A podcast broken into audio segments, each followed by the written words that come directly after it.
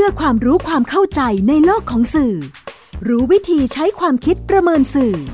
ชวนคุณคิดและติดตามในรายการ ทันสื่อ กับบรรยงสุวรรณพอง สวัสดีครับคุณผู้ฟัง พบกับรายการทันสื่อ ทางวิทยุไทย PBS ทุกเย็นวันศุกร์เวลา 16นาฬิกา30 นาทีถึง 17นาฬิกา บรรยงสวนพองดำเนินรายการ ชนะทิพย์ไพรพงศ์ผลิตรายการ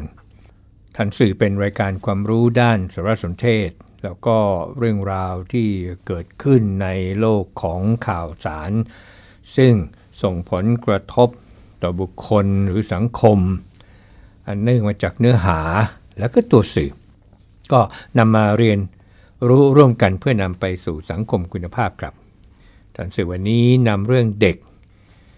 กับไซเบอร์บูล i n g เรื่องเล็กที่อาจกลายเป็นเรื่องใหญ่ มาพูดคุยกับคุณผู้ฟังคำว่า bullying ที่แปลว่ากลั่นแกล้งระราน หรือถึงขั้นทำร้าย เราคุ้นเคยเรื่องราวเหล่านี้มานานมากแล้วละครับ แต่คำว่าไซเบอร์เนี่ยเราเพิ่งจะได้ยินเมื่อไม่กี่ปีที่ผ่านมานี่เอง American Heritage and Science Dictionary ให้ความหมายไซเบอร์ว่าเป็นคำนำหน้า ที่เรียกกันว่า prefix หมายถึงคอมพิวเตอร์และเครือข่ายสื่อสาร ที่เราเรียกกันทับศัพท์ว่าอินเทอร์เน็ต ก็เรียกแบบรวมๆนะครับว่า พื้นที่ไซเบอร์ ก็คือ cyberspace อย่างนั้น ส่วน Collins English Dictionary หมายถึงศาสตร์ที่เกี่ยวกับอิเล็กทรอนิกส์ แล้วก็คอมพิวเตอร์เอลิเซนดาอาร์เดวอลนิยามไซเบอร์ในงานวิจัยเรื่อง Cyber Culture Anthropological Perspective of the Internet ว่า เป็นคำนำหน้าแบบ prefix ที่อ้างถึงกิจกรรมความเคลื่อนไหว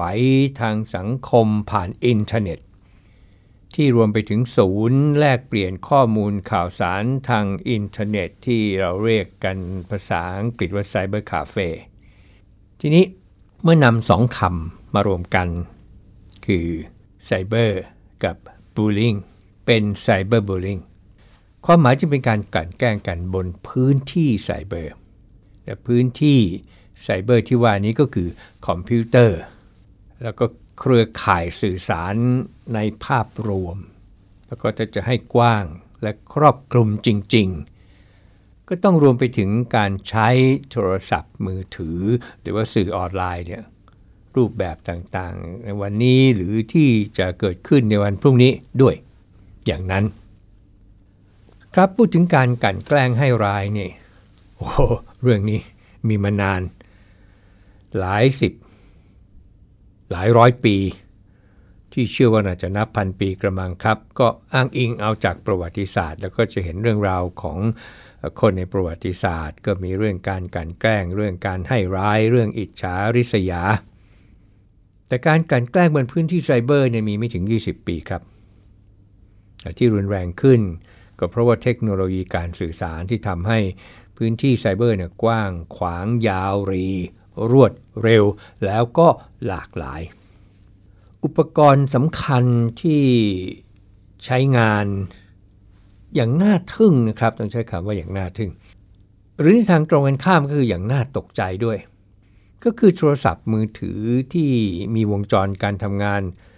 ไม่ต่างกับไมโครคอมพิวเตอร์ คือตัวเดสก์ท็อปนั่นใหญ่ลงมาก็เป็นตัวโน้ตบุ๊กนะฮะ แล้วก็มาแท็บเล็ตอาจจะเรียกว่ามินิคอมพิวเตอร์ก็ได้ แต่โทรศัพท์มือถือเนี่ยมันก็คือไมโครคอมพิวเตอร์เลยเราก็เรียกทับศัพท์กันว่าสมาร์ทโฟน ตัวสมาร์ทโฟนนี่แหละครับที่สามารถทำร้ายหรือว่ารังแกผู้อื่นด้วยภาพ นิ่ง ภาพเคลื่อนไหว ตัวหนังสือหรือทั้งหมดแบบไม่มีขีดจำกัดความรุนแรง โดยเฉพาะในเรื่องของจิตใจ นี่ยังอาจส่งผลกระทบไปถึงชีวิตความเป็นอยู่ มากน้อยก็ขึ้นอยู่กับเรื่องที่ทำร้ายกัน และก็ขึ้นอยู่กับผู้ที่ตกเป็นเหยื่อจากการถูกรังแกหรือว่าถูกทำร้าย ความรุนแรงอีกมิติหนึ่งก็คือ อันนี้ก็ได้ได้เรียนให้คุณผู้ฟังได้ทราบแต่ตอนต้นบ้างแล้วนะครับ ก็คือความรุนแรงที่เกิดจากตัวเทคโนโลยีการสื่อสารที่ไม่จำกัดเวลาและสถานที่ โดยเฉพาะกับคำว่าสถานที่ไซเบอร์เนี่ยเข้าไปถึงในบ้านในห้องนอน ไปถึงที่ทำงาน ร้านรวงไม่เว้นโรงเรียน แล้วโรงเรียนนี่แหละครับที่ทำให้การการแกล้งกลายเป็นไม่เลือกวัย แล้ววัยที่อ่อนไหวยังไม่มีวุฒิภาวะ หรือยังคิดอะไรไม่มากไปกว่าสิ่งที่เขาเห็นอยู่ข้างหน้า ก็คือเด็กและเยาวชน พูดถึงในบ้านเรานี่นะครับมีงานวิจัยที่ทำกันในกรุงเทพของวิมลทิพย์มุสิกพันธ์และคณะ พบการรังแกในพื้นที่ไซเบอร์กับเยาวชนเนี่ยมีมานานนับ 10 ปี ก็เป็นเรื่องการด่าทอ การนินทา ว่าร้ายผ่านมือถือแล้วก็อินเทอร์เน็ต และงานวิจัยโดยพิมพ์พวันบุญมงคลและคณะเมื่อปี 2555 ก็พบเยาวชนหญิงเนี่ยเคยถูกรังแกในพื้นที่ไซเบอร์เนี่ยกว่าร้อยละ 45 มีทั้งโจมตีคมขู่คุกคามทางเพศออนไลน์ ไปจนถึงการเผยแพร่ข้อมูลในลักษณะที่เป็นการให้ร้ายกัน ครับเรื่องเหล่านี้ มีผลสะท้อนที่น่าสนใจ และเมื่อติดตามการใช้สื่อออนไลน์ ก็จะพบว่ามันเกิดขึ้นบ่อยครั้ง กับเด็กและเยาวชนที่เห็นจนคิดว่าเฮ้ยนี่คือเรื่องปกติวิสัย เพราะเป็นสรีภาพที่จะนำเข้าภาพหรือข้อความอย่างไรก็ได้ อันนี้ก็กับลูกศิษย์ลูกหาเหมือนกัน พอเป็นเฟรนกันแล้ว ก็เห็น ข้อความที่เขานำเข้าไปในสื่อออนไลน์ บางทีก็เป็นเรื่องที่แกล้งกันเป็นปกติ คือคนที่ถูกแกล้งก็มองว่าเป็นเรื่องปกติ เพราะว่ารู้จักมักคุ้นกัน เข้าใจในความปรารถนาดีแล้วเห็นว่าเป็นเรื่องของการเย้าแย่กันอันนี้จบไม่เป็นอะไร แต่บางถ้อยคำที่นำเข้านี่นะครับ มันสะท้อนความรู้สึกอะไรบางอย่างที่ อยากที่จะไปทำร้ายเขา และเช่นเดียวกันก็บางถ้อยคำอีกเหมือนกันนะครับที่นำเข้าไปแล้ว ก็มองว่า เออเขาไม่ได้ตั้งใจอยากจะเย้าแย่เขาเพียงแค่เย้าแย่แต่เสร็จแล้วเนี่ยการที่ยังไม่รู้จักเพื่อนดีพอ ก็กลายเป็นการทำร้าย เรื่องที่เกิดขึ้นเดี๋ยวจะเล่าในตอนท้ายรายการ ว่ามันก็เกิดขึ้นเหมือนกัน คือเย้าแย่ก็ไม่ได้คิดอะไรนะครับ เพียงแต่ว่าตัวเองอาจจะมีความรู้สึกสะใจก็ได้อะไรก็ได้ไป แล้วผลมันก็เกิดขึ้น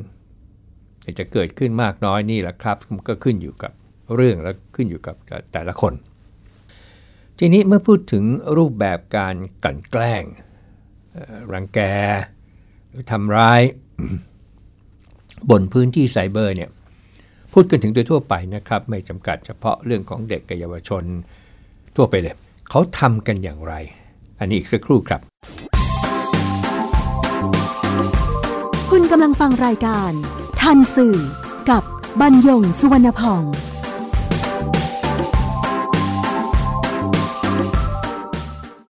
คุณเชื่อหรือไม่ ครีมหน้าใสขาวเร่งกระปุกเดียวเอาอยู่ 3 วันเห็นผล กาแฟลดความอ้วนเร่งด่วน 7 วันลดลง 10 กิโล ผลิตภัณฑ์เสริมอาหารผิวขาววิ่งเปล่งประกายออร่าภายในหนึ่งสัปดาห์ ถ้าคุณเชื่อ คุณกำลังตกเป็นเหยื่อโฆษณาโอ้อวดเกินจริง อยากสวยอย่าเสี่ยงอย่าหลงเชื่อคำโฆษณา ผลิตภัณฑ์สุขภาพโอ้อวดเกินจริง อยากสวยแบบไม่เสี่ยง ค้นหาความจริงที่ถูกต้องได้ที่ www.oy.com หรือ Oy Smart Application ด้วยความปรารถนาดีจากสำนักงานคณะกรรมการอาหารและยากระทรวงสาธารณสุข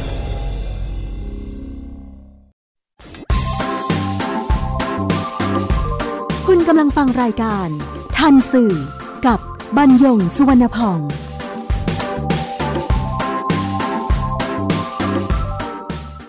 ครับเมื่อพูดถึงรูปแบบการกลั่นแกล้ง รังแกหรือทำร้ายบนพื้นที่ไซเบอร์ สรุปจากงานวิจัยของนัทรัตน์สามเมาะ พิมพวันบุญมงคลและคณะ ดังนี้ครับ อันแรกคือการโจมตีหรือใช้วาจาหยาบคาย มากที่สุดคือการด่าทอหรือว่าใช้ถ้อยคำเสียดสี ถ้าการใช้โทรศัพท์มือถือ แล้วก็โทรว่ากันเลยเนี่ยนะครับ ถือว่าเป็นการว่าร้ายทางไซเบอร์แล้วละก็ แบบนี้มีมานานนานมากแล้วล่ะครับ ตั้งแต่โทรศัพท์เนี่ยมันยังไม่เป็นดิจิทัลเพียงแต่ว่าถ้ายังไม่มีมือถือก็ยังทำอะไรกันไม่ค่อยสะดวกได้นักนะครับ เพราะว่ามันไม่อยู่กับตัวก็เท่านั้นเอง แต่ นับแต่ปีที่มีมือถือ และนับแต่ปีที่คนทั่วไปใช้มือถือกันเพิ่มมากขึ้น รูปแบบที่ 2 เป็นการคุกคามทางเพศออนไลน์ อันนี้คือการพูดจาคุกคามทางเพศ ผ่านสื่อออนไลน์ การบีบบังคับให้แสดงกิจกรรมทางเพศ ผ่านกล้องหรือเว็บแคม การส่งรูปภาพหรือคลิป โปเปลือยโดยที่ผู้รับเองเขาก็ไม่ได้ต้องการ รูปแบบที่ 3 นี่คือแอบอ้างตัวตนของคนอื่น ก็ไปขโมยรหัสของเขานะครับ ผ่านบัญชีชื่อบัญชีผู้ใช้ของเขา แอบนำชื่อ แล้วก็มาใช้ในอินเทอร์เน็ต ไปให้ร้ายไปด่าทอ สวมรอยเครือข่ายสื่อสารของผู้อื่น แล้วก็ทำให้เกิดความเสียหายในรูปแบบต่าง คือเสียหายทั้งเจ้าของบัญชี แล้วก็เสียหายทั้งคนที่ถูกว่าร้าย รูปแบบต่อไปก็คือ blackmail blackmail ที่ว่านี่หมายถึงการนำข้อมูลส่วนตัวหรือข้อมูลที่เป็นความลับของชาวบ้านนี่นะครับจะเป็นข้อความหรือเป็นภาพหรือเป็นคลิปสุดแล้วแต่ ไปเผยแพร่ แล้วก็แสดงความคิดเห็นอย่างสนุกสนาน ไปจนถึงการตัดต่อรูปภาพแล้วก็ใส่ข้อความทำให้คนเขาเสียหายนั่นแหละครับ รูปแบบที่ 5 นี่เป็นการหลอกลวงในรูปแบบต่างๆ เช่น โฆษณาให้หลงเชื่อ หลอกลวงเพื่อขายสินค้าลอกเลียนแบบ หลอกให้โอนเงิน ในลักษณะต่างๆ ซึ่งวันนี้ก็ยังมีอยู่ วันนี้ก็ยังมีอยู่ยังพบอยู่ แล้วก็หลอกให้มีการนัดเจอกันเพื่ออะไรสักอย่างหนึ่ง แต่ว่าอีกฝ่ายไม่ยินยอม สุดท้ายก็คือการสร้างกลุ่มในเครือข่ายสังคม โจมตีคนที่ชดตัวเองไม่ชอบ โจมตีเพื่อนร่วมห้อง โจมตีนักการเมืองฝ่ายหนึ่งกับอีกฝ่ายหนึ่งสีหนึ่งกับอีกสีหนึ่งที่ตัวเองไม่พอใจ รวมไปถึงการสร้างกลุ่มเพื่อโจมตีสถาบัน พูดถึงรูปแบบนี้นะครับมีเว็บไซต์ อยู่แห่งหนึ่งชื่อ nobully.org เขาตั้งเว็บไซต์นี้เพื่อการนี้โดยเฉพาะ คือรณรงค์ต่อต้าน การรังแกกันบนพื้นที่ไซเบอร์ n o b u l y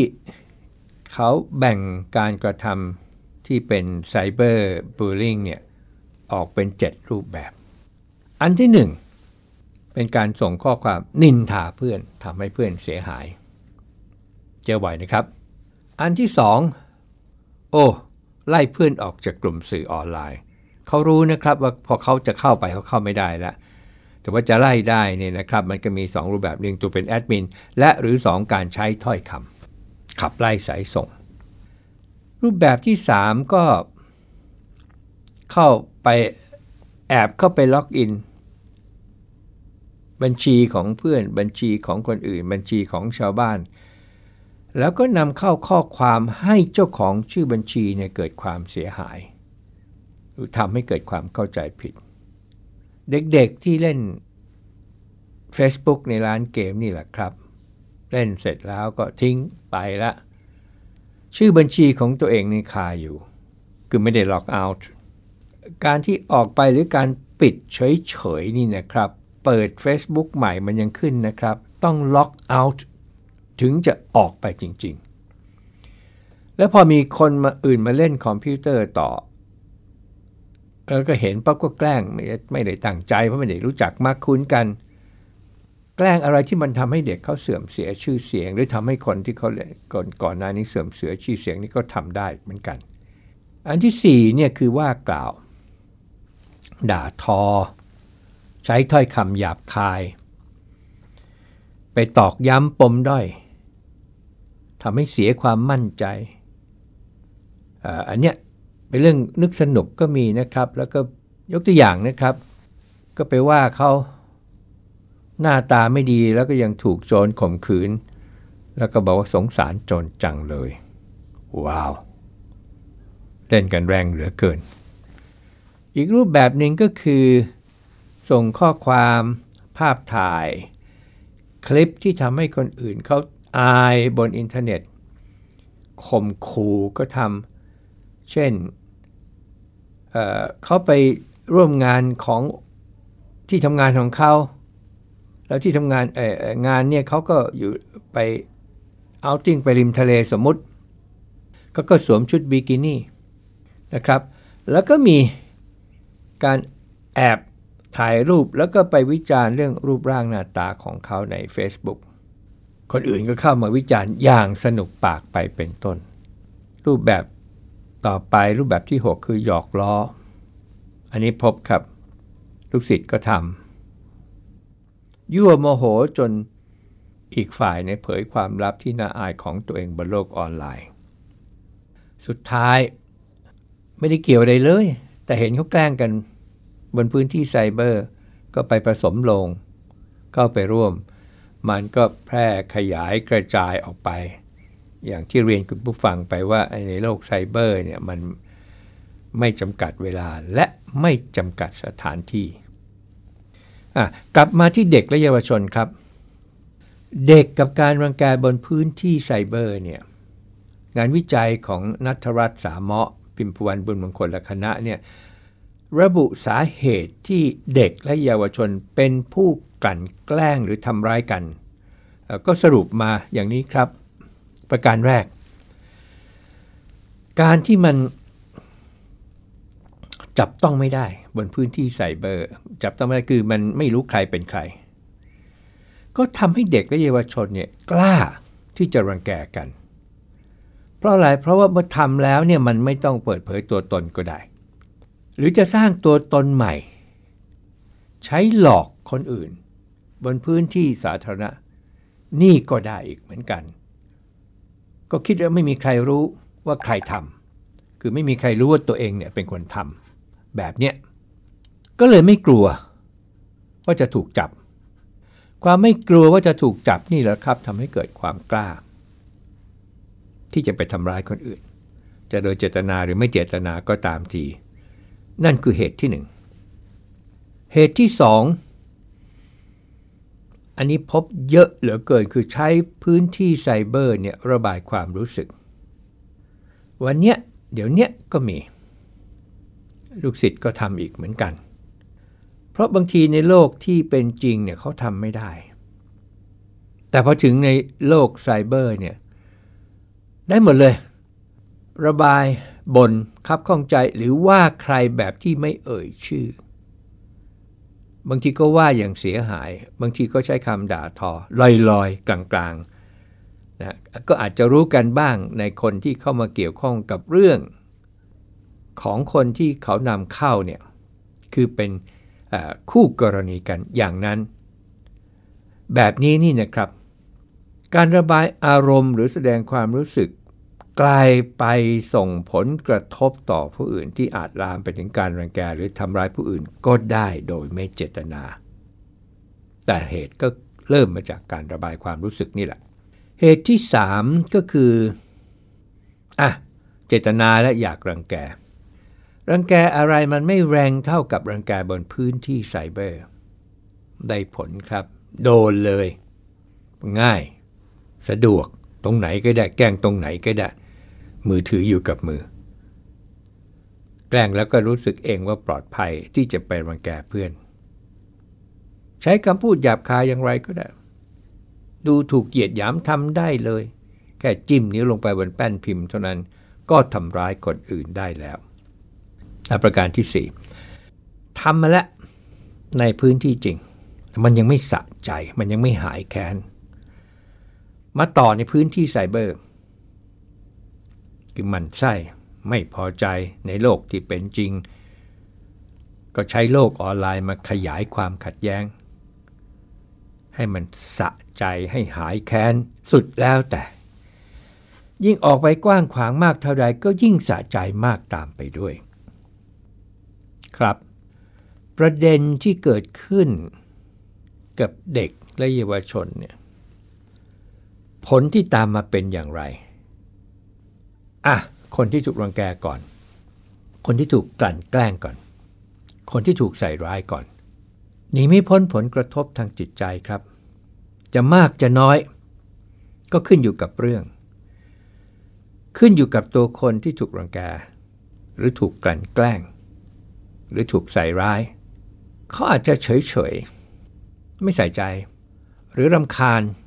หรือรู้สึกแย่ไปเลยก็ได้ ดยเฉพาะเมื่อการรังแกถึงขั้นคุกคาม ความรู้สึกจากจิตใจที่แย่เนี่ยมันก็จะนำไปสู่ ความรู้สึกที่เป็นผลกระทบทางร่างกาย แต่เมื่อใดที่สองอย่างมารวมกัน โครมคือทั้งจิตใจและก็ร่างกาย ก็ตอบไม่ได้แล้วล่ะครับว่าจะเกิดอะไรขึ้นกับเด็กและวชนผู้ได้รับผลกระทบคนนั้น ประการที่สองนอกจากตัวเขาอย่างที่ได้เรียนให้ได้ทราบไปในตอนแรกก็คือ ตัวเขากับสังคม เพราะอะไรเพราะพื้นที่ไซเบอร์มันกว้าง คนในไซเบอร์ต่างมุมมอง แต่ไม่ว่าอย่างไรนะครับความรู้สึกที่เกิดขึ้นหนีไม่พ้นตนเองดูไม่ดีในสายตาของสังคม ไม่ว่าจะรู้สึกไปเองหรือจากสังคมก็ตาม แต่ความรุนแรงของเรื่องอาจส่งผลกระทบไปถึงการขาดความเชื่อมั่น หนีสังคมไปอยู่ในโลกของตัวเอง การอยู่ในโลกของตัวเองนี่แหละครับ อันตรายเนี่ยมันเริ่มเข้ามาเรื่อยๆ คิดอะไรก็ได้ ตัดสินใจอะไรก็ได้ แล้วก็ทำแล้วก็ทำหรือหนักขึ้นไปที่อาจเกิดอะไรขึ้นก็ได้กับผู้ถูกรังแกที่เป็นการทำร้ายตัวเอง กรณีศึกษาที่น่าสนใจก็คือกรณีนักเรียนชั้นมัธยมในจังหวัดกาฬสินธุ์ที่กระโดดตึกฆ่าตัวตาย อาการสืบสวนของเจ้าหน้าที่สันนิษฐานว่ามาจากการถูกเพื่อนล้อในโลกจริง เกี่ยวกับความอ้วน แม้ไม่ได้สืบสวนไปถึงพื้นที่ไซเบอร์ แต่ว่าก็เป็นกรณีศึกษาที่ไม่อาจมองข้าม เพราะอะไรมีเพื่อนหลายคน ที่รอ หรือเรียกคำเรียกเฉยๆไม่มีทั้งเจตนาและไม่เจตนา ไอ้อ้วน สมมติอย่างนี้ แต่มันตอกย้ำวันหนึ่งกี่ครั้ง อาทิตย์หนึ่งกี่วัน เดือนหนึ่งกี่อาทิตย์ไปเรื่อยๆเรื่อยๆเรื่อยๆเรื่อยๆมันก็กลายเป็นปมด้อยสำหรับคำไอ้อ้วนนะครับ บางคนอาจจะรู้สึกเฉยๆไม่ไม่แต่บางคนไม่ใช่ อย่างเนี้ยคำถามก็คือทำอย่างไรให้เด็กเยาวชนผู้ถูกกระทำเนี่ยเขาทันสื่อทำอย่างไรให้เด็กเยาวชนที่เป็นผู้กระทำก็ทันสื่อด้วยเช่นกัน ครับแม้ว่าแต่ละเรื่องจะมีกรณีที่แตกต่างกัน มิติที่เกี่ยวข้องแตกต่างกัน โดยเฉพาะความรู้สึกนึกคิดของเด็กและเยาวชนที่แตกต่างกัน แต่ก็ใช่ว่าจะไม่มีทางออกหรือว่าลดปัญหาการรังแกบนพื้นที่ไซเบอร์ไม่ได้ วิธีการมีหลากหลายนะครับ ทั้งการสั่งสอนในรูปแบบดั้งเดิมหรือแบบสมัยใหม่ เยอะแยะ รวมทั้งวิธีที่ผมใช้เวลาที่ไปทำการ อบรมเชิงปฏิบัติการนั่นคือนำเรื่องที่เกิดขึ้นจริงมาบอกเล่า แล้วแลกเปลี่ยน ความจริงรับฟังความเห็นของเด็ก และเยาวชนว่าเขาคิดอย่างไรในเรื่องที่เกิดขึ้น โดยเฉพาะผลกระทบ กับเด็กที่เขาถูกกลั่นแกล้ง ถูกรังแกหรือถูกทำร้ายบนพื้นที่ไซเบอร์ แต่ไม่สรุปนะครับว่าใครถูกใครผิด โดยเฉพาะผู้กระทำจากนั้นจึงค่อยเพิ่มเติมในเรื่องที่เด็กและเยาวชนมองข้าม โดยเฉพาะประเด็นที่เป็นสาระสำคัญ แล้วแลกเปลี่ยนกันในรอบใหม่ จากข้อมูลใหม่ที่ได้บอกเล่าเขาไปว่าเขามีความเห็นอย่างไร แบบนี้ครับ เป็นการกระตุ้นให้เขารู้สึกนึกคิดได้ด้วยตนเองที่ไม่ใช่การสั่งสอน แต่เมื่อใดที่เขาคิดได้ เมื่อนั้นปัญหาจะไม่เกิดขึ้น หรือถ้าจะเกิดเขาก็จะมีความคิดแบบยับยั้งชั่งใจ หนักก็จะกลายเป็นเบา หรือว่าไม่เกิดซ้ำอีกต่อไปในอนาคต ก็ตรงกับแนวคิดของรายการนี้คือทันสื่อนั่นเอง พบกับทันสื่อทางวิทยุไทย PBS ทุกเย็นวันศุกร์ เวลา 16นาฬิกา30 นาทีถึง 17นาฬิกาบรรยงสวนพอง สวัสดีครับ ติดตามรายการทันสื่อได้ทางวิทยุไทย PBS www.thaipbsradio.com แอปพลิเคชัน Thai PBS Radio ติดตามข่าวสารทาง Facebook ได้ที่ facebook.com/thaipbsradiofan